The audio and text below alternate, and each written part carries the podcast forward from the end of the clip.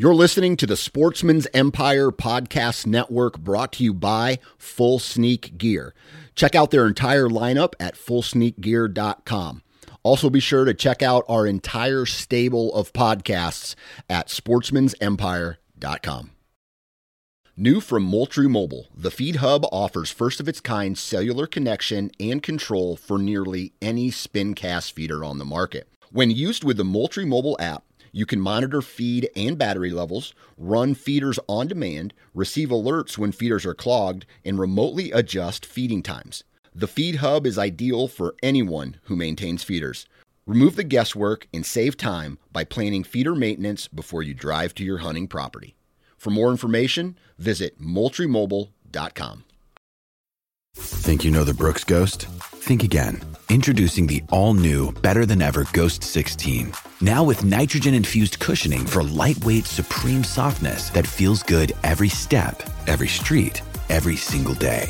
So go ahead, take your daily joyride in the all new nitrogen infused Ghost 16. It'll turn your everyday miles into everyday endorphins. Let's run there. Head to brooksrunning.com to learn more. You're listening to the Sportsman's Nation Podcast Network brought to you by Savage Arms. Now, we all know Savage makes some awesome rifles, but did you know they've recently released a new shotgun called the Renegauge? Now, there's a lot of awesome things about this shotgun, like its ergonomic, well balanced design, its patented stock pad that knocks down recoil, and something that these guys are very proud proud of called their drive gas system, DRIV. And what that stands for is dual regulating inline valve gas system. And what this is is, is basically allows the shotgun to shoot three inch magnums or two and three quarter inch cartridges, all with the same consistency. If you want to find out more about the new shotgun, the Renegauge from Savage Arms, visit savagearms.com slash renegauge.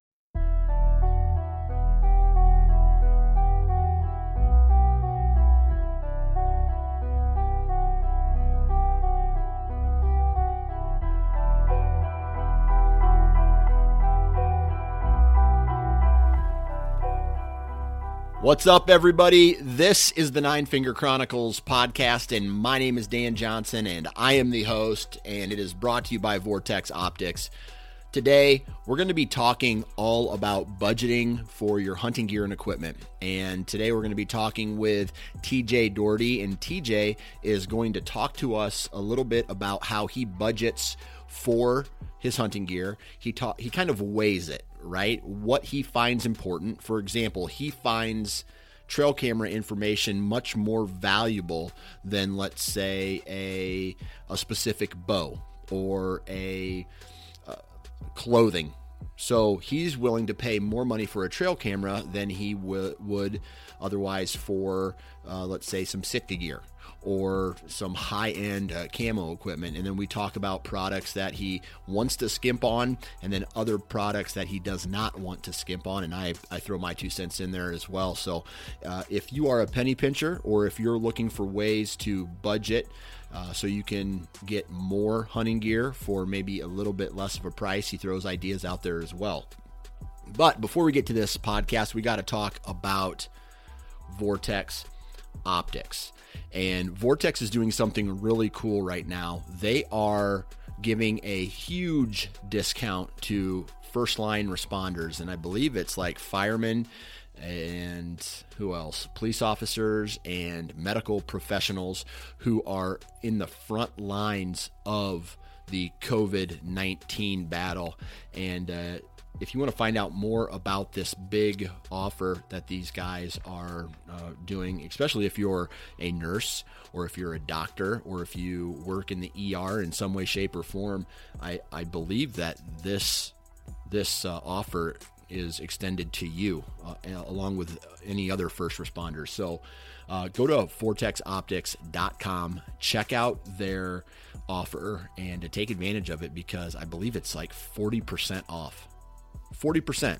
That's a huge discount for the average working Joe. So take that into consideration. Plus, they have prime optics, dude. Uh, you're not going to find uh, any other optics, any other company who is not only doing this, but a participant in the the culture that they sell their products in. So uh, go check out vortexoptics.com. And now let's get into today's podcast with TJ Doherty.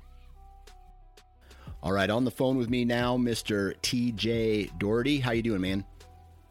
I'm doing well, man. How are you doing today? Can't complain. Uh, before we started recording, you mentioned that uh, your your wife took the kid from you, and now you have I'm uh, I have all your attention. Yes, sir. Yeah, we got a beautiful, beautiful seven month old baby, little baby girl, and uh, my wife just got home from work, so I'm all ears. Uh, I, I, and I told you this already, but I wish I could get rid of my kids for a little bit every day. Yeah. I remember when I had one seven month old, and it was basically I look back on at it, and it was there was some frustrating times, but my daughter, my firstborn, she slept through the night. Every like mm-hmm. she didn't she didn't wake up most most nights. She we'd put her to bed at eight o'clock and she'd wake up at like seven o'clock in the morning. Right, uh, eleven hours of sleep, and she would take one nap. Most most one maybe two naps a day at that time. Really good. Now it's like a riot in my house the entire day, and uh, my my youngest one he's he's two now, but he he very rarely sleeps. So about afternoon time, he goes through what we like to call the Dr. Jekyll and Mr. Hyde phase of oh, his yeah. day, which is just him going bananas and fighting, trying to fight the older kids and like wanting to feed. And it's nuts, man. It's nuts. Your, is your daughter difficult or does she sleep all the way through the night? No, to be honest, she's been a great baby. Um, sleeps through the night. Oh, every once in a while, she'll get fussy, um, but she does really well. She'll sleep until eight, nine in the morning, and uh, she does a really good job. My wife and I both, Yes, we don't go to bed real early. I mean, we might be odd, but we we aren't really getting to bed until 10:30, 11 o'clock, just with how my work schedule is and when I get home and when we actually eat dinner. Yeah. To where uh, she's really not going to bed until 10:30, 11, but sleeps all the way through the night, and uh, it's been very, very good, baby. Don't That's good. Knock on wood, dude. Knock on wood. Yeah. Because the game yeah, will change if you decide to have any more. Yeah, yeah. I'm sure in the future here we'll or we'll have a second or, or two or three. How old are you? I am 27. 27. Okay. And what do you do for a living? I am actually a car salesman. I oh. work at a Honda dealership in eastern Iowa. Oh, in e- I didn't know that. Where? Yeah. Where Where do you live in Eastern Iowa? I work Iowa? in West Burlington. West I work Burlington. in West Burlington. Yep, live in Macomb. Okay, I was. Oh, so, so you work in Iowa, but you live in Illinois. Yeah. Okay. Yeah, I drive an hour back roads both ways every day. I ah, I like how you threw in back roads there. Uh, yeah. And I think we know why, right? Yeah, I get to uh, see plenty of scenery. Yeah. The the fall is usually entertaining. Yeah, absolutely. I uh, I grew up in Mount Pleasant, which is an hour, well, not an hour, like 40 minutes west of that yet. So I'm sure you yep. I'm sure you know where that's at and I live an hour north of that now, uh, north of Iowa City. So I didn't real I, for some reason I didn't catch that you were an Iowa guy. Yeah, you know, I spend uh, 55 60 hours a week in Iowa. I'll be honest, I I don't do a whole lot in Iowa other than go to work and come home. I, with how crazy work is and obviously having a baby and stuff at home, I don't really do a whole lot outside of work. Yeah, I uh, I spend a lot of time in Iowa. Which which is crazy because I would have thought that you guys are you guys trying to move to Iowa? You know, if uh, if I could get my wife to, to cross the river, I wouldn't be opposed to it. I like how uh, your voice changed there just for a second. She she must be close by. She's upstairs. Oh, okay. I don't know if she's gonna hear me, but uh, she she knows the way I feel though, and and she, to be honest, she doesn't like Illinois either. It's just close to her family or closer to her family. I gotcha yeah, dude, you got to hop that river and get residency here. Then you can hunt the glory, you know, the glory hole every year.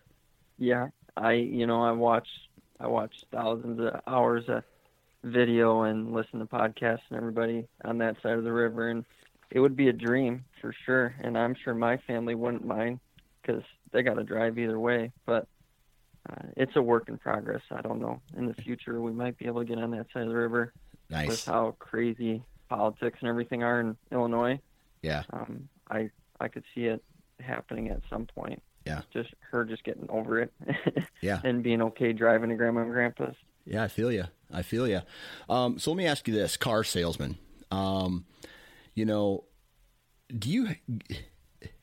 My my father-in-law still is in that old school stage where you used to go in and uh, haggle for prices right? Mm-hmm. And I think a lot of that's changed since you know the '80s or the, even the '90s, since the invention of the internet, right? Where yeah. a guy would yeah. come into a, a, a, car shop and be like, "Well, uh, I don't know if I could do it for that price, but uh, you take uh, five grand off it, and I'm walking out of here with it." You know, like there's no more. Is there yep. is there any of that kind of talk still going on? You know, I think it. For one, it depends on the manufacturer and depends on the brand um, in terms of what kind of markup they have on vehicles. Yeah. Um, if you're shopping new cars, used cars, I think there's always still a little room, but in general, things have things have changed. The internet runs everything nowadays. Yeah. It takes you five minutes to price check something to where, um, unless you're competitive on price, nobody's ever going to show up or or call or email or nothing. Right. So I right. would agree with you that it's definitely a whole different world than what it used to be. And it was kind of funny because because my uh, oh god, I don't know if it was my father-in-law or somebody else, but uh, that you know I was there with them and we were looking at my wife's vehicle. I think it was my father-in-law, and there and my wife wanted him to come because my wife thought he was such a you know he was so good at.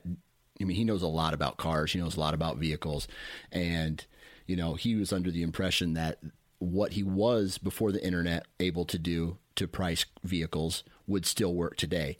And I was like, listen, man, all you have to do is go onto the internet and type in a vehicle and it you know, and your zip code basically, it will show you all those vehicles for sale around the area and their prices. And if I can do that. That means the dealerships are doing this and they're going to try to be as competitive as possible with their pricing so to avoid a guy coming in and having to say, "Well, you knock, you know, knock off uh, 5 grand and and I'll walk out of here with it," you know, those those type of situations. Yeah. And it was awkward I, because I the always... guy it was awkward because the guy was like, uh, "I'm sorry, but we don't do it like that anymore." yeah, it's that's no joke though. I always think it's it's kind of funny when somebody comes in that maybe hasn't bought a car in 15 years. They've been driving a Toyota Corolla or something they got 15 years ago, and and that's exactly the mindset they think. And a lot of it now is just educating the customers. And and uh, sometimes I'll even pull up my phone and go open up CarGurus or whatever and, and type it in and show them and just say, hey, look, we, we're we're in the ballpark. Um, yeah. There's not necessarily this, like you said, two, three, four thousand dollars of asking price difference to work with anymore. Yeah. And it it always takes a little bit of just pers- persuasion and educating, but once people spend five minutes online, they figure it out. Yeah, yeah. I uh, I don't know. Car buying a car is always so stressful right? Do you? Uh, let me yep. ask you this before we start getting into the the hunting the hunting talk and stuff like that. Do you have any any tips or tricks for buying a vehicle? Um, well, I think there's a whole bunch that goes into it, man. But I would always tell people, new or used, no matter what you're shopping, I would recommend doing your research online, getting at least a decent idea of what you're looking for, what size, make, model, brand, um, features are important to you try to do as much as you can sitting on on your computer because nowadays you can do just about all of it anyways. But obviously at the end of the day it all comes down to money. Yeah. I recommend if i got family and friends i tell them hey check with your local credit union have them see what they can do for you so you always got that in the back pocket if you show up to a dealership and they got some promotional rates well that's great you just go ahead and do that but you always want to know what you can do at your local place. Yeah. Because a lot of times they can be more competitive, especially if you've got history with them. Um, but that would be that would be one one tip I would always say. Gotcha. And then just just trying to use those apps and stuff to to find the right vehicle for you. Gotcha. Um, it's really simple. You can. I've looked at all of them. I think Car Gurus is the best, um, in my opinion. But just go on there, plug in everything you're looking for, and they're going to show you whether it's a good deal, fair deal, or bad deal. Gotcha. And, uh, Cool beans, man. makes it a Well. Cool. All right.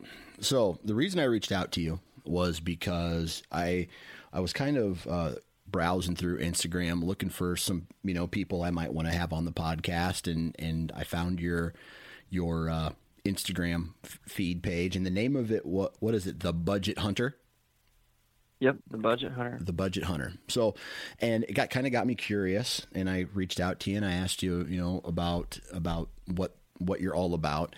So, talk to me about what the budget hunter is all about. Yeah. So I'll kind of I'll kind of jump back just a little bit and give a little history where I'm coming from and kind of what's happened over time. And uh, so I was raised in southeast Wisconsin in a big family. My dad worked, mom stayed home. We raised show cattle and show pigs and spent all of our time at home working on the farm. And if we ever wanted to do something on our own, uh, it was your own dime. You got to go out and get a side job or do whatever, make your money and do what you want. So that's really what it stemmed from was if I wanted gear or wanted stuff, um, I had to make some cash mowing lawns or doing whatever and then go out and purchase that on my own. Um, so that's really it all where it all started from. My family, my dad's side of the family has got a big family and uh, deer hunting fall was just always a family event. Uh, where I grew up is a lot of swamp ground and big timbers, and we did all deer drives. So it was all pushing deer. And uh, bow hunting, especially just stand hunting, I really wasn't raised in a whole lot. I kind of had to teach myself, and it was all trial and error. So um, I did a lot of hunting when I was younger, and I was actually born with a heart condition, so I couldn't play football, couldn't play contact sports, but I worked on the farm and uh, I deer hunted, and uh, really kind of taught myself from scratch. My dad bow hunted some when he was younger, but I I kind of had to do it on my own, and had to do it on a budget. Um, didn't have daddy's money to to do what I wanted, or or uh, didn't have just gobs of money coming through to to get things. So I always just found good deals on things. Always looked at sales. I would clip newspapers or not newspapers, but advertisements, and and just try to find gear that I could get at a decent price that that would work. And over time, you find out if things are going to work or not. Obviously. Yeah.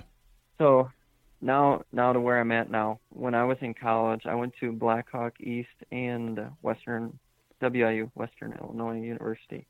Was fortunate enough to meet a very wonderful lady while I was at Western, so we've obviously settled down and I live in Western Iowa now.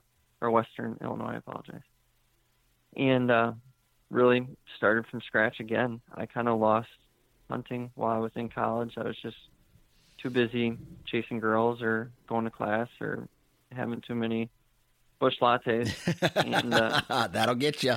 home, yeah, and home was four hours away, so it wasn't that I could just run home and, and bow hunt and or jump in a stand and do that. So once I got out of college, I kind of got a good schedule, or at least a steady schedule, and uh, wanted to get back into it again. And again, I kind of was starting from scratch. Didn't have nothing besides my old Hoyt laser tech that I got when I was 14, 15, and uh, a handful of jackets and boots, and that was about it. Um, didn't buy nothing new. And so this would have been 2016, 2017. I really started back kind of grinding into it. And uh, my wife and I are both very frugal people. We don't spend money. We don't do a whole lot. Um, we do like to go on at least one or two nice vacations throughout the year. Um, but when when it comes to daily spending, we just we don't do it. Uh, very rare that we buy new clothes or new shoes or stuff like that because we're always putting money putting money aside to to better our our future. Um, not that obviously you want to live for today and and enjoy everything, but I can do it all, everything I want right now, and still pinch pennies. Yeah. And uh, my wife and I lived in a townhouse condo for about four years, and uh, I was able to shoot my bow just in the backyard, and started networking and just talking to people and and meeting people. And with my job, even though it's an hour away from home, I do meet a lot of customers that are from the Macomb area or the Western Illinois area, and would just kind of, if they were kind of a country, rural-ish family, I would somehow in the topic during the buying process, there's a lot of downtime, so you can just be asked about anything. Well, I'd always just throw out there that I'm a bow hunter, I enjoy doing it, and I've been able to acquire several po- properties without signing leases or paying anything. It's just out of the kindness of people's hearts and and me explaining that I'm not out here to kill everything or destroy your property or or uh, do something crazy. I just enjoy being out in the woods and nine out of ten people are are cool with it as long as you explain it to them what you what you're wanting to do. Right. So from that end of things, I've I've had the opportunity to hand, hunt a handful of really nice properties around this area. So I, then, I, I, take it that because you are a in, in your profession alone, you have to know how to mm-hmm. communicate with people, right? Car salesman, yes, sir. Right, Stereo, uh, a stereotypical car salesman is, is a is a slick talker, right? I mean, that's just a stereotype. Yeah. Not saying that you are, but you know, they got to know how to uh, talk, they got to know how to sell, and you know, yeah. I I I've met other salesman per se, not necessarily a car salesman, but a seed salesman or a uh, implement dealer or you know other guys in a farming type community sales position that are, said the exact same thing as you that yeah. they they don't necessarily have the money for a lease but what they do have is a, a good networking uh, great connections and then they just use their their sales personality to ask permission and that saves them money right there. Yeah, yeah, exactly. And I think the biggest thing is it it all it all goes back to just like situational awareness, being able to read the person. Mm-hmm. Um, if they if they throw out an, an f bomb at the end of the sentence, well, you know, you can maybe sneak one in there. Yeah. If they want to drink or they want to talk about their favorite whiskey, well, I'll talk about that. It's just being able to read read somebody and communicate with them and just get on the same level and uh, it makes conversation a heck of a lot better than too when you can actually talk about stuff that you like amongst each other. Yeah. yeah. But that's just been one way I've I've found to find properties, and not everybody's got a sales job, and I'm not saying you have to do that to find property, but just knocking on doors too. I've done it a mm-hmm. lot, and uh, every once in a while you get somebody that's cool with it, and you end up just building that relationship. Yeah, absolutely. So, what about what about um, knocking on doors? And mm-hmm. you know, a lot of people, and I've talked, we talk about this every once in a while on this podcast, but it's something that I'm really good at. I can go and I can bullshit with anybody, but um, mm-hmm. and, just like you said, re- reading those social cues, reading the body language, reading how they answer questions. You know, is it short? Is it long? Are they talkers? Or are they just trying to get you uh, away from them? All that stuff. Yep. Was it hard for you at first to knock on somebody's door and basically interrupt their day and then try to ask them for something that they had? Yeah. Yeah, I mean definitely it's like you said you're you're interrupting somebody's day and I don't know, I always try to toss in there hey, I'm not here to take up a whole lot of your time. I just got something I'd like to talk talk about with you real quick. Yeah. And within the first two or three sentence sentences, you're gonna you're going to get a feel for the person, like you said, whether they just want you to get out so they can finish dinner, or if they're at least intrigued and wouldn't mind sitting down and talking to you. Yeah. And uh, it definitely is intimidating, but it's something I would tell you just practice too. It uh, it's gonna it's gonna do a world a difference for you. Yeah. Um, I'll be honest. On the way to go and, and, knock on a door or before I knock on someone's door on the drive there, I'm talking out loud at that, that mm-hmm. initial, that initial you know, hello, how are you? You know, it's like, hey, my name's Dan yeah. Johnson. I live over here, and uh, I, you know, I've been driving by your property, and I, I actually looked at it on a map, and I was just kind of out of curiosity if you had any people bow hunt it. And that's mm-hmm. you know, so the initial offering isn't me just stuttering, uh, uh, hunting your know, yeah. you know, like like that, and uh, um, you know, for the most uh, for the most part, people are receptive to hearing you at that point. It doesn't mean they're going to give you permission right off the bat, but it allows them to know that, okay, this guy can talk English, and that's a good thing. Yep. Yeah, no, exactly. And I got a lot of my practice from a different avenue. When I was in college, I was actually a part of the livestock judging team. And part of what we did was we had to talk about animals and give reasons to professionals. And I spent years talking to a mirror or staring at a notebook, talking to myself, and that was just how you practice and how you did it. So I think that played a huge role in terms of just my my communication skills right. and being able to form sentences that make sense. Yeah. And like you said, when you when you can talk to somebody and they can understand what you're saying, that's the first that's the first key to all of it.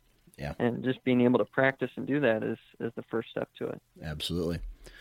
So, what's the next part of this budget hunter thing? Uh, because I want to talk about gear, and I want to hear what you have to say about gear because after being a hard what I'm I'm going to put myself in the hardcore category not not from the standpoint of I'm a I'm a badass and I kill big bucks category. But when I say hardcore, I mean spending a lot of time and having to budget and focusing on the time that I spend in the field every day chasing animals, right?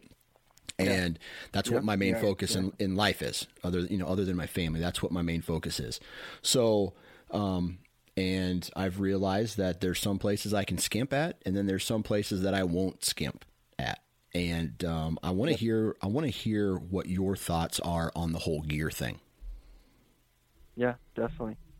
So uh, my growing up again, I was a, a deer drive, deer pusher guy. So there was no scent control. There was no. I didn't care what color camo you had or or what kind of gear you had. You just had a, a shotgun or a rifle that shot straight, and you could shoot something and hit it, and a nice pair of boots to get you through the swamp and whatever.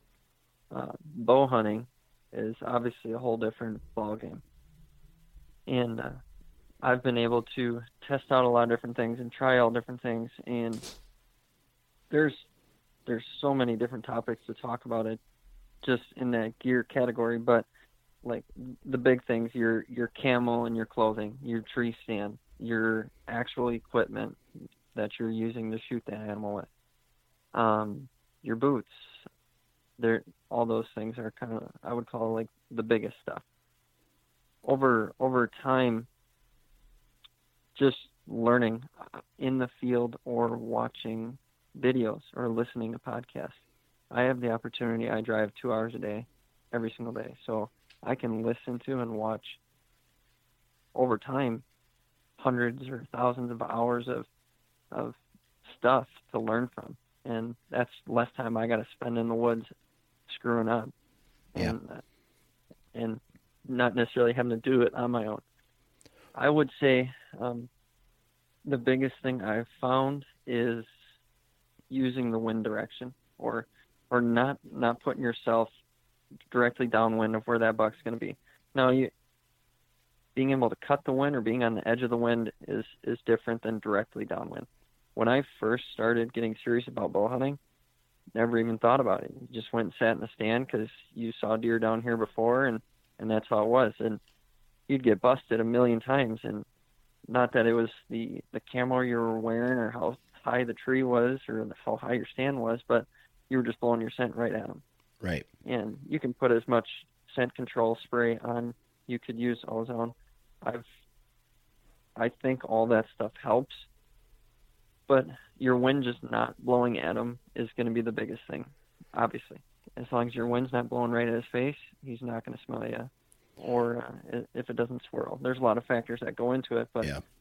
just not being directly downwind of the deer. So what you're saying is, So- if you you're learning about the strategy standpoint and putting yourself in better physical locations, that some of the uh, you may not need all the bells and whistles and high and high end gear. Correct. Okay, all right, Correct. Your your your ozone machine, your uh, your ozone closet, your scent eliminator, your your wash stuff, all that kind of stuff. I now if somebody wants to use all that and they can do all of it, that's great. More power to you. Go for it. But not that I just like dump beer on me and run out to the woods. yeah, I, I do try to keep things clean, but I don't think it is as deep down necessarily. You got to spend a thousand bucks to get all of that that stuff to make it happen. okay, Um, but it, in a few years, maybe I'll try it and I'll find out that it works great, and that's something that I'm going to do forever. Then, yeah, but that's that's kind of one of the first things I've, I guess, the biggest thing that I've seen. yeah, and it makes you know Um, it obviously ma- it obviously makes a lot of sense where. Um, if you can figure out ways to become a better hunter, the gear that you need may not you may not need to spend the extra uh like the extra money for the top shelf if that makes sense. Yep. Yeah.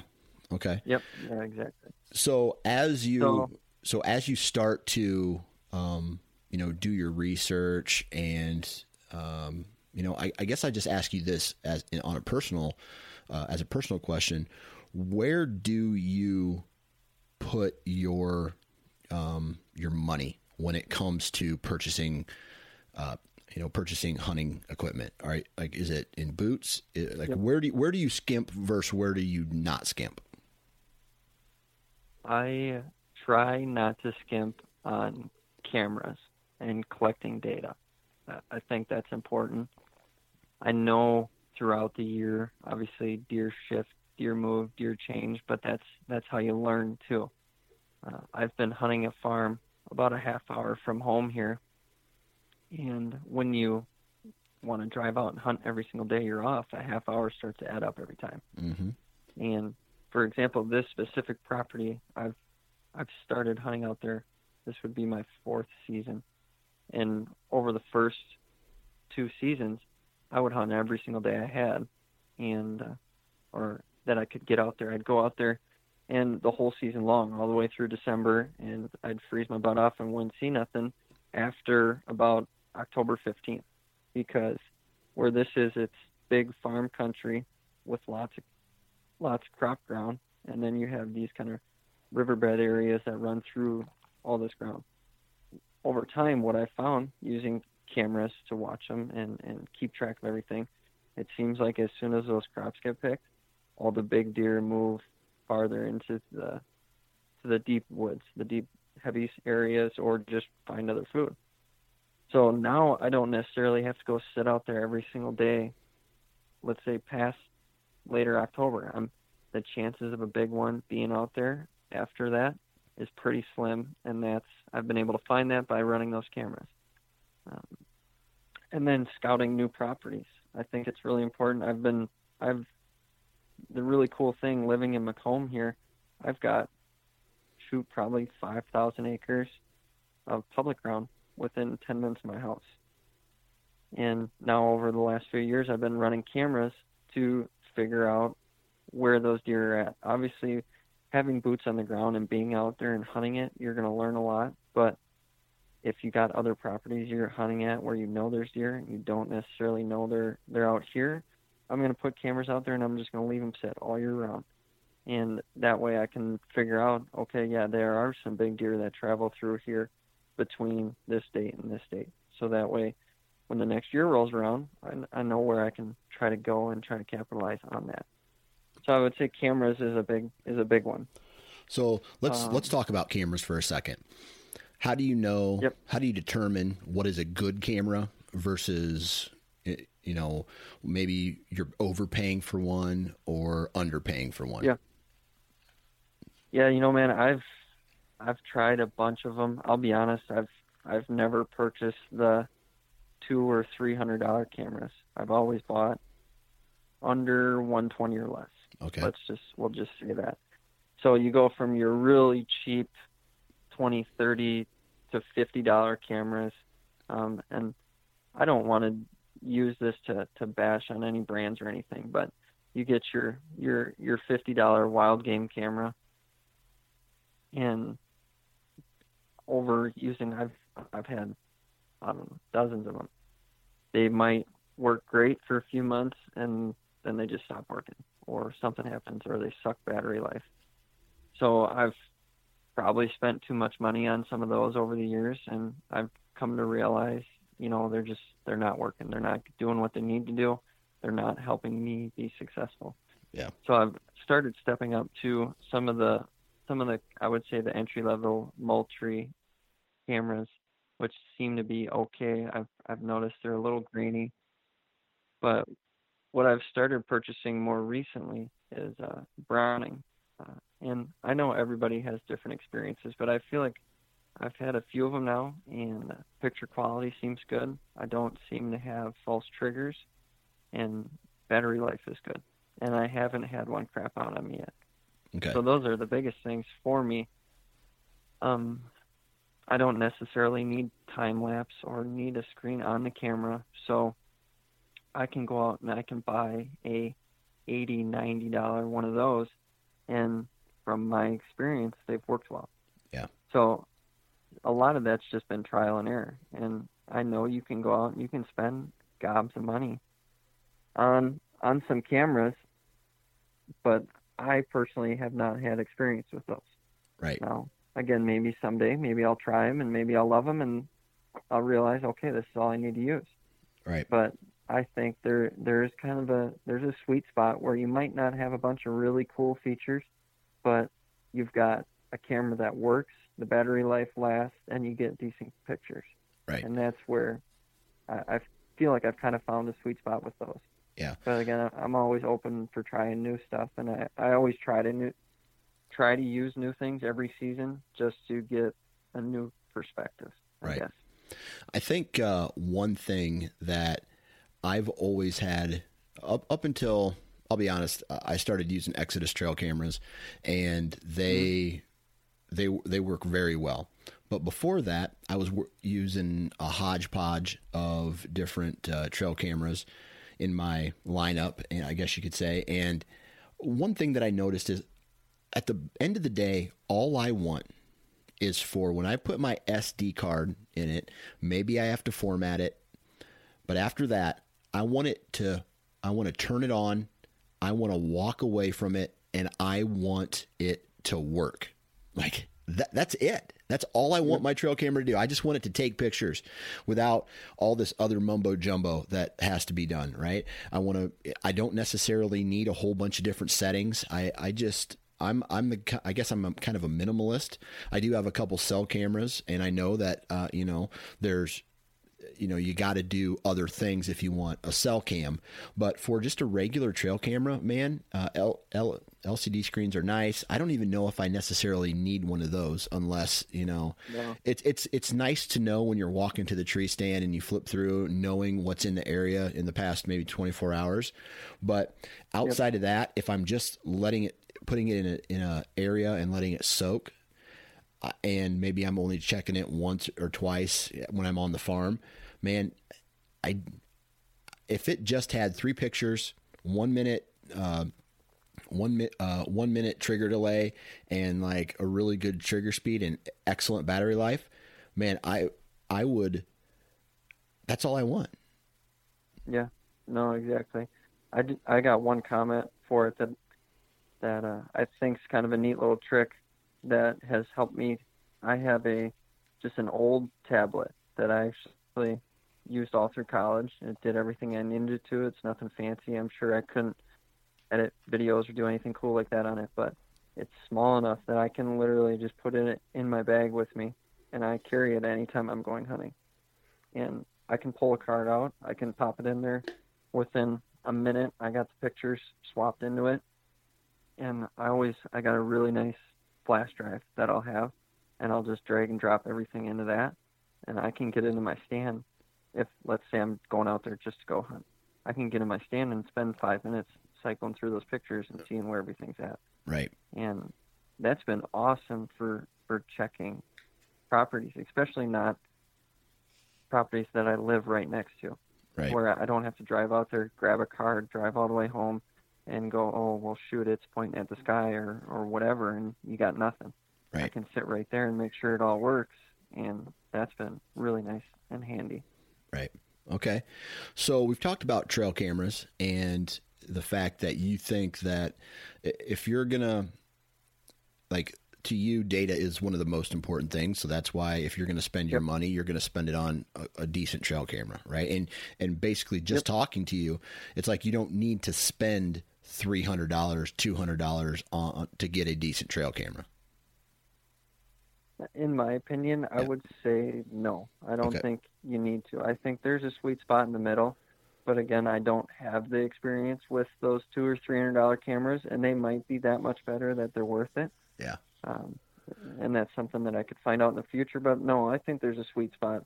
I I don't think the real cheap ones are all cut out to for what they're supposed to be, Right. and but you can find a find a happy medium in the middle there that's going to do everything you need it to do. Right, right. So let me ask you this. This is before we get into the next little uh, section here. Do you feel that in the hunting industry and specifically hunting products, that price reflects quality? You know, that's a really tough question. Uh, I would have to say, when it comes to some equipment, it's going to make a difference. Um, for example, binoculars, uh, the bow itself, your release. I think there's some equipment that if you want it to work and you want it to be nice, you you should spend an extra buck. Um, but in my experience, in terms of clothing, I don't think you need to go spend 300 bucks on a jacket. I I think you can get away with, really, if you wanted to, you could get away with a $30 Walmart jacket and be just fine. Um, so I think there's there's different aspects to that. I would say it all depends on what topic you're talking about, what what genre you're talking about. Gotcha. Okay. So, w- what would be the next category that you um, that you would put your money towards if you were a hunter? Where I guess I guess in the category of not skimping. If you're going to put extra money someplace out of your budget, where what category is that going to? Uh, I know it, it's not doesn't cost money, but I would say just time, time, time is the big thing. Taking every minute you can to scout or just hunt in general is going to be the biggest thing. And getting getting knowledge for the property, how deer move, how it's set up, that's going to be the biggest thing. Okay. What about Um, gear? But when it comes to gear, I'm going to say a good pair of boots is necessary yeah. especially if you're you're doing a lot of scouting and you're doing a lot of ground and pound and moving around. I think a good pair of boots is is worth spending some extra money on. Yeah. I don't think the cheap thirty forty dollar boots are going to cut it, it, especially if you spend quite a bit of time out. So I would say a good pair of boots is is definitely necessary. Yeah, I couldn't agree more. Actually, uh, I can remember some of the days that I, before I upgraded to good boots, where I was buying, you know, a I was using my work boots as my hunting boots, right? So I had a big steel toe, you know, and that would get that, that would get cold, and then my my toes would get cold. Um, or going to Walmart or some discount store and buying my boots, right? And then I started making enough money to where I could put more money towards my hunting gear every year and buying a good pair of boots, whether you're doing a backpacking western hunt where you're doing a lot of moving or you're just simply walking from your truck to your tree stand and setting whether it's, you know, a stationary tree stand or or you're a mobile hunter, boots are the first thing that I noticed that changed the game as far as comfort comfort was concerned. If I'm comfortable and that makes me happy. And when I'm happy, I can hunt longer and harder. Yeah, exactly. And I think, especially on for myself, my feet are the hardest thing for me to control, just in a normal day-to-day basis in terms of temperature. And having the right pair of boots and my feet staying comfortable um, is going to be the most beneficial for the rest of me. Like you said, it's a mindset. You you're sitting in 10, 20 degree weather with 20 mile an hour winds. Really, as long as your toes aren't frozen, you're probably going to be fine. Um, yeah. Having having the right gloves and a face mask, whatever, all that stuff's going to help. But not sitting there thinking about your toe freezing off is going to make you sit there longer and, and sit through it. Right. Okay. So how do you determine what pair of boots? I mean, because for me, I'm going to put I'm going to put my money uh, towards a good pair of boots, but still, there's a difference between you know there's there's boots out there that are five hundred dollars a pair. There's boots out there mm-hmm. that are hundred dollars a pair. There's boots out there that are fifty dollars a pair. How do you determine where to throw your money and you know, how do you do your research on what to buy? Yeah. So, again, with my job, there's obviously I'm not selling a car every single hour of every day. So I've got plenty of time to sit at a computer and, and read things. I would tell you Amazon for products that are sold on Amazon is a great place to find honest reviews from people. Um, not necessarily that you're going to go buy that that product. It, not you're going to buy that boot off Amazon, but you can find hundreds of comments about it to get other people's perspective. And then I think the biggest thing is being able to try them on, um, knowing if it's going to be too tight on the, the front of your toes. I've noticed if something's too tight up front, your toes are going to get cold, they're going to freeze off. So being able to try them on. So some brick and mortar store, if you can get to it to try them, I think is really, really important. And, but I think the biggest thing is being able to listen to others. And really, over the last handful of years, seeing people, especially on Instagram, talking about them. And I think you've got plenty of honest hunters out there that talk about gear that I respect their opinion. I realize there's some people that are sponsored by certain companies, and obviously they're going to say it's great, but I think being able to hear from somebody that's actually been out in the woods and worn them is really beneficial. So I would tell you kind of a mixture of those things. Reading reviews on Amazon or whatever website you can find, actually trying those on, and then seeing if you can find a peer or someone else that's been in the industry that has used them that's going to give an honest opinion. Gotcha. I would say those are the biggest things. And I think I think that kind of carries over into any category, really right? Do yep. your do your research online. Amazon's probably a great place because I think Amazon sells literally everything, and yeah. um, and then go ahead from you know make your decision from there. And and as as much as it sucks for the retailer, I feel like if I'm going to go to a retail store and try something on, it sucks, but I think I can find a better price online, right? And mm-hmm try it on at a there and go buy it somewhere else. And there's part of me that says that's wrong, but then there's part of me who spends the money that says, uh, you know, it, there's nothing wrong with that.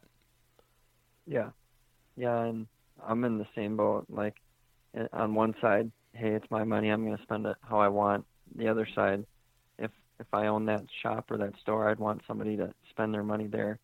And that's where I think there's some products that that I will only buy in store. When it comes to my my bow stuff, I want to shop local and help out that that local bow shop. Right. If I was in his boots, I'd want I'll spend an extra 10 20% to make sure that it's going towards a family that I know or good people, not necessarily just whatever some company on Amazon or or wherever else you're going to buy it. So you're so as much as you you talk about budgeting for hunting gear, mm-hmm.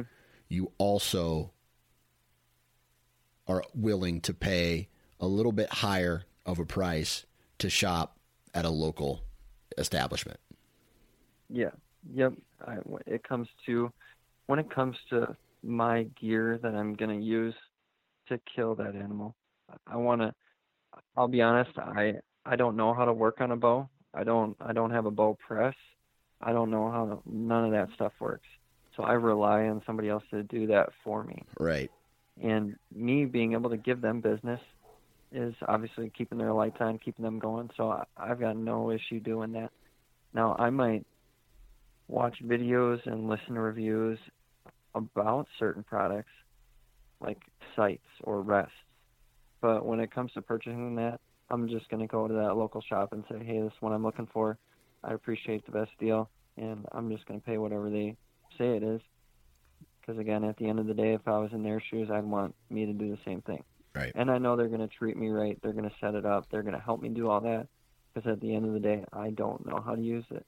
Don't know how to do that. So I want them to help me with it. Yeah. Yeah, it makes a lot of sense. All right, so the next thing that uh, uh, getting back into the products, is there a third category that you're not going to skimp on? So we've we've talked about what boots, we've talked about trail cameras. What else? Yep. I think your. Uh, I know it's been a huge topic as of recently, but your arrow and broadhead setup specifically for archery hunting. Okay. Now, I a lot of people they skimp there right they Mm-hmm. they they skimp on they probably shoot an arrow that's way underspined right uh, probably i don't i don't want to say a lower quality of arrow but um I- you know i just had a, a conversation on the hunting gear podcast with Day Six Archery and their their arrows aren't cheap but they're very high quality very uh, consistent as far as their tolerances are concerned so Yep. um, explain that explain that category and why you're not skimping on arrows and broadhead setup. Well, when I when I take a shot at an animal, I want it to be the most ethical way possible. So, being razor sharp and accurate is going to be the biggest factors to that. And then, in terms of just penetration, how heavy the arrow is, just straight up knockdown power, or just I don't know torque, I guess you'd say it. Right. And in the past, when I was younger, I had the skinniest, lightest arrow there was because I thought it was cool to shoot faster. I didn't know any different. But now over time, and especially at my local shop, they they've kind of explained everything to me and and broke it all down, and everybody's heard it now a million times. But I think having the right broadhead on there, and I there's plenty of options to pick from, but that's going to be the one of the most important things. And then, like you said, uh, a little stiffer arrow, a little bit heavier. To once you get accurate with it and you you can get it dialed in, you know where you're going to hit. As long as that arrow doesn't hit something else and lands where you want it to hit, you know it's going to just blow right through there. Gotcha. Out of out of curiosity, what is your arrow and broadhead setup? I got Gold Tip 400, I think uh, is what those are, and then I have the Slick Trick fixed blades, Okay. and those were, to be honest, those were recommended by my my local place here, and uh, I think they're really good people. They're very big hunters as well, and uh, I've had bad experience with expandables, and I decided I didn't want to do that anymore so they recommended these and uh, I made a a decent shot this last fall on a buck and that Slick Trick blew a hole right through him and I could it was like in slow motion as he was running away I could see blood just shooting out the sides on both sides. Yeah. Um, now obviously there's plenty of broadheads out there that are going to do the same thing but uh, from my experience now I, I know I'm going to stick with those because I've had had a good experience with them. Yeah.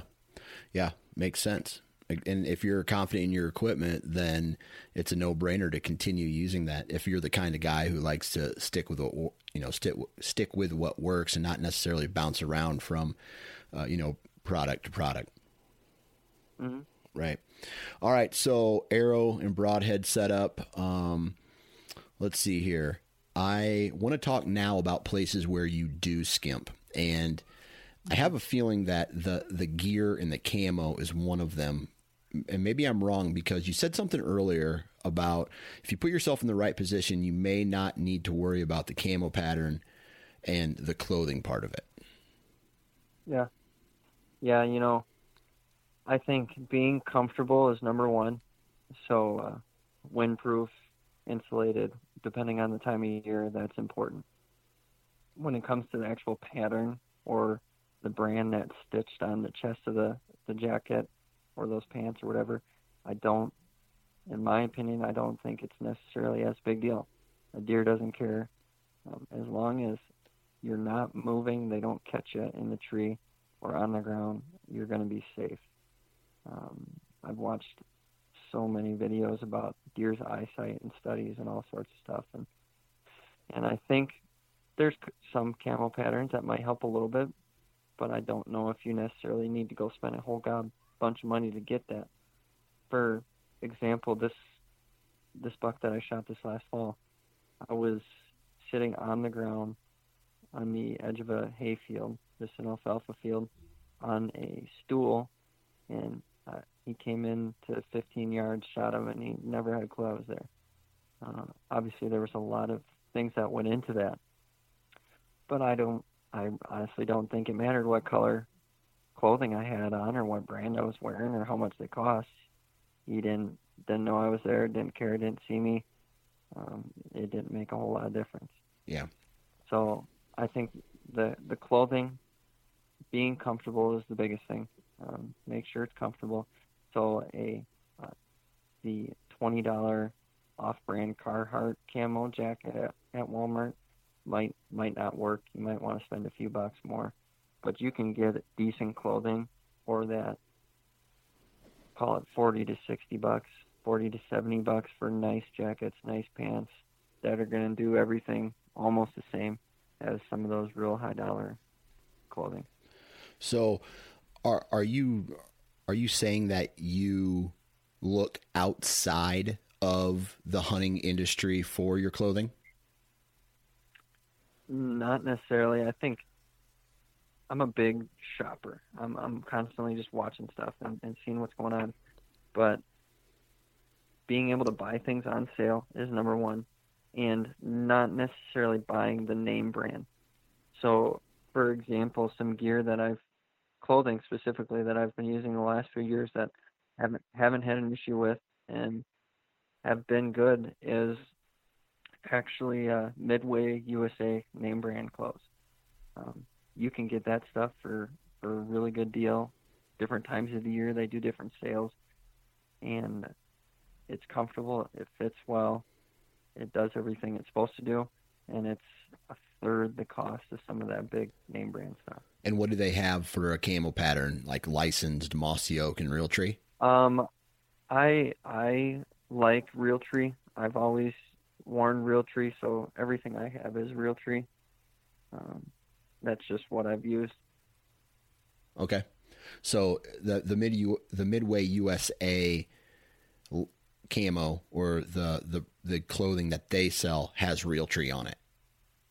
Yep. Okay. Yeah, it's all Realtree pattern. Gotcha. They've okay. got a whole lineup of hunting clothes. Yeah. What do you th- what do you what are your thoughts about solid colors? And not even having um, to wear a specific camo pattern.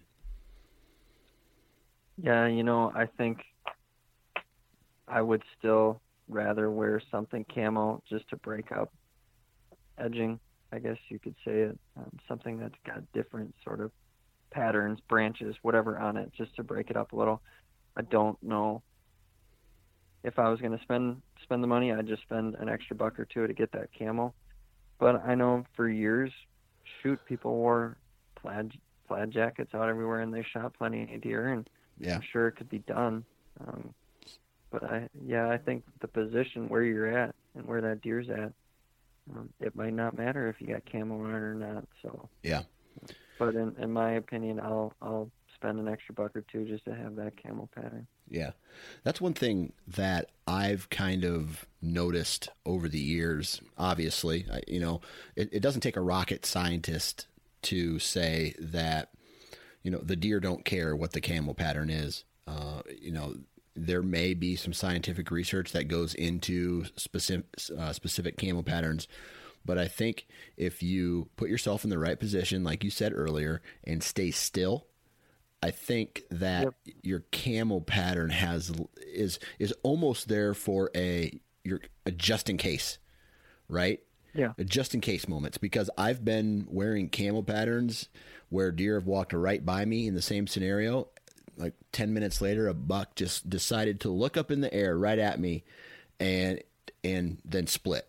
Right. So yeah. Um, you know, I, I honestly, in, in my personal opinion, I think camo the camo pattern per se has less to do with it than any than let's just say the garment itself, if that makes sense. Yeah, I would agree. Right. right. Yeah, I think the biggest thing deer are going to pick up is is silhouette, is right. the the edging, the the thing moving. That's what they see. They don't see, in my opinion, they don't see what camo that is. They just see like, oh, there's this big thing shifting and up in the tree, that's what they're going to catch. Okay. All right. So, I mean, are you still working, you know, because right now the whole thing is layering, right? You got to have your base layers and you got to have yep. your insulation, then you got to have your shell. Um, are you still doing that or do you do something different? Yeah, I still do that. So I probably look a little silly when I'm going out to the woods, but I get all my long johns on, decent pair of socks, and uh, a pair of sandals, and that's what I, I jump in my car with. And I got all my gear in in the trunk of my car, and I I get might get a little cold when I first get out of the car and get dressed up, but I can get all get my layers on. I always, especially when it's colder, I've obviously got a jacket, but I'll wait to put that on, and uh, I'll actually just kind of slide it through my my backpack strap uh, on my chest, and so that way I'm not getting too hot getting out to the stand and uh, get that on once I get comfortable and get cooled down just a little bit.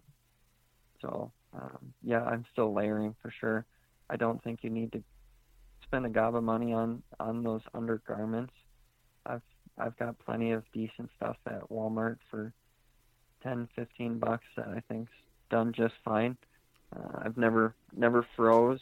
Haven't haven't gotten that cold, so I guess that that would be one spot where you wouldn't necessarily need to go out and spend 60, yeah. 70 bucks on an underlayer. Gotcha. Man, that's you're lucky then because I've I noticed a huge difference when I started using merino wool base layers. Right, I, I felt mm-hmm. like I didn't get cold as much when I made that switch from you know cotton hooded sweatshirts to uh, you know even just like just layering in general, not necessarily a specific material. But then I really noticed it when I would walk to my tree stand in merino and be soaking wet, especially when I'm carrying a running gun set up on my back and then stopping, and then I'd be dry in you know ten minutes, right? And then I can start throwing my yeah. other layers on, so, you know, to pre- prevent me from getting getting that that chill, right? So. Um, so you don't do you not get cold in general as as easy or are you not hunting in colder temperatures? No i uh well i grew up in wisconsin. I grew up chasing coyotes with all the old farmers running around with dogs and wearing a t-shirt. So i i guess the cold doesn't doesn't bother me a ton. Like we talked earlier my my feet are the biggest thing. Yeah. as long as my feet aren't cold the rest of me is going to be fine. Um, so I, I, guess it doesn't affect me as much. Gotcha. All right.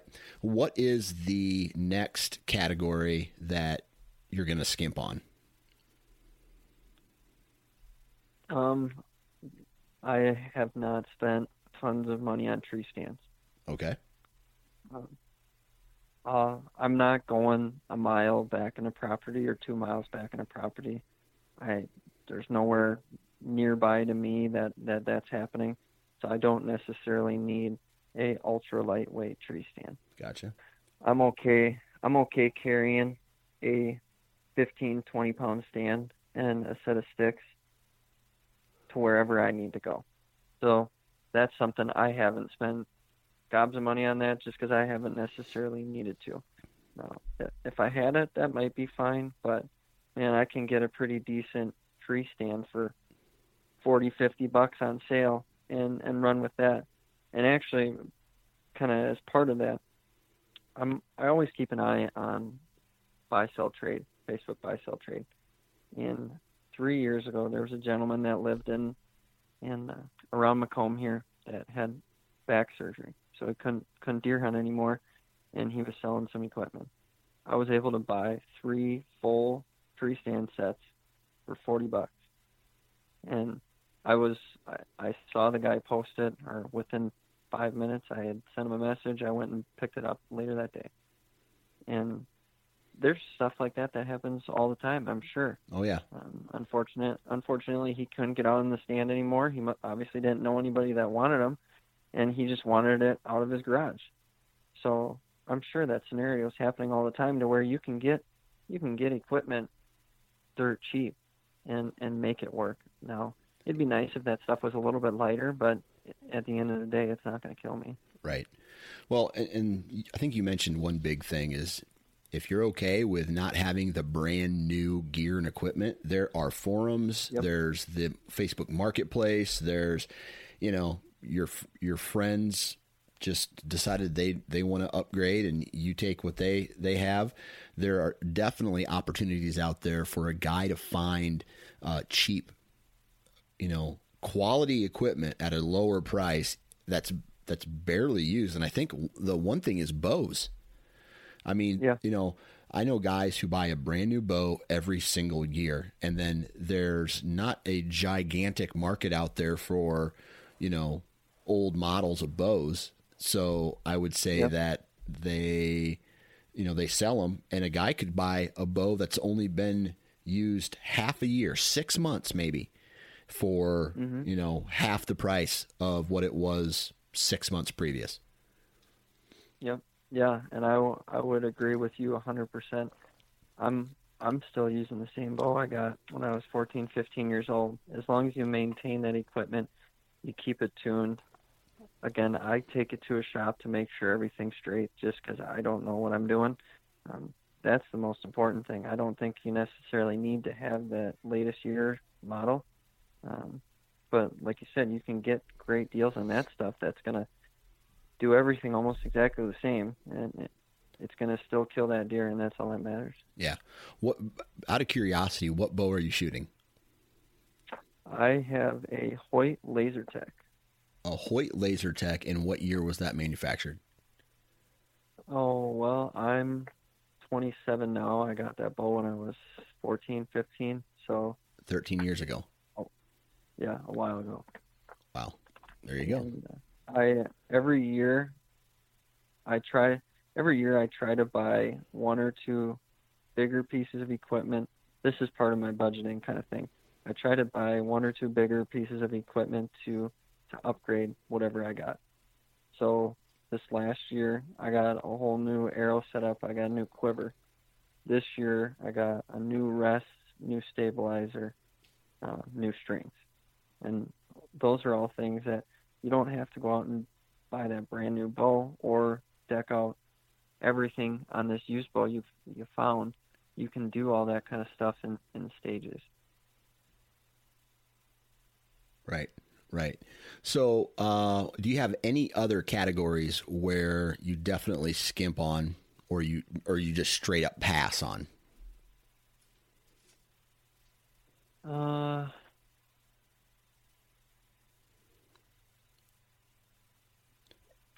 No, I guess I don't. I haven't done any of the ozone stuff. Yeah. So that that's one thing I haven't jumped on that train. So I couldn't tell you there, but most I've most people know I'm I'm everything. definitely a huge fan of ozone, and not, and not even just yeah. in the you know in the tree, but all the stuff it does outside of the tree too. I'm you know I'm definitely a a sucker for you know Ozonics specifically. So, uh, and and mm-hmm. the the the closet that they make as well. But I've noticed that you know if the house starts to stink because a kid leaves a sippy cup opened and it opens up or it starts to stink of rotten milk, I'll throw the ozone machine in that room for, you know, however many minutes and, and that smell goes away. So I'm I'm definitely getting my money out of it. Yeah. And uh so it's funny you were talking about that. I like I said I haven't haven't used it at all in the past, but I actually just bought a uh, the room clean uh, scent crusher was doing a, a, a sale on it right now. Yeah. Free shipping, whatever.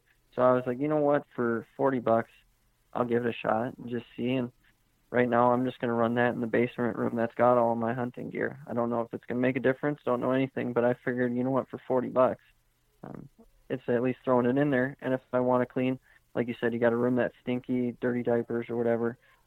I can just throw that in anywhere I want. So that is, I've spent forty dollars to to see if that's going to make a difference. Yeah, yeah, that's uh, you know, you make a lot of good points uh, in this episode. Um, any other tips or tricks or ideas about budgeting for hunting equipment that you'd like to share with us? You know, I think it's it's a little off topic, but making sure you're on the same page with your partner, or if you got if you got a husband or a wife that that's in it. I'll I spend money on stuff to make sure my wife's happy. if, if, that makes any sense. This this morning I'm I'm taping off edging in our basement because she wants the basement painted, and you know what? I'm gonna paint the basement. Um, so because uh, she allows me the opportunity in the fall or or summertime when I'm scouting that I can get out of the house and go run around and and do dumb stuff on my own to where um, spend spend some time and money at, at home with your significant other to to make sure you got everything straight and make sure they're happy. Yeah, I think that's the biggest thing. You might have to put some money in that budget to take your wife out for uh, a couple uh, nights dinners or uh, maybe buy a babysitter for her a couple days while you're out grinding during the hunting se- hunting season. Yeah, no, I would agree with you 100%. well, I tell you what, TJ, man, I really appreciate you taking time out of your day to hop on and uh, chit chat with us on on this episode. And uh, man, thanks for your time and good luck this upcoming season. Thanks, man. I really I appreciate you reaching out to me. And uh, one thing too, I kind of want to reach out to everybody that's in the front lines of this COVID stuff right now, and uh, thank everybody that's dealing with it. And hope we all can get through this.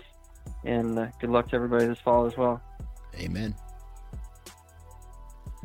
And there you have it, ladies and gentlemen. Another Nine Finger Chronicles podcast in the books. Please go out and support the companies that support this podcast. We are talking about Ozonics, Wasp, Lone Wolf, The Average Conservationist, and Vortex Optics. Uh, all of these companies make really awesome products and they are participants in the culture, like I've mentioned earlier, right? These guys are hunters, they are fishermen, they are outdoorsmen, and uh, they support conservation efforts as well. So go ahead and uh, look into those brands. On top of that, please go and subscribe to the Nine Finger Chronicles podcast. It's very easy. All you have to do is go to iTunes or wherever you download your podcast and search Nine Finger Chronicles and then subscribe to it. Very easy. And don't forget to follow me on Instagram and Facebook. Other than that, hope everybody is dealing with this quarantine as, I don't know, as easy as possible, right? It's springtime. If you get the opportunity, go for a walk, go outside, clear your head, go find some mushrooms, go look at dirt in the woods, anything to get you outside. And uh, have a good day, and we'll definitely talk to you next week.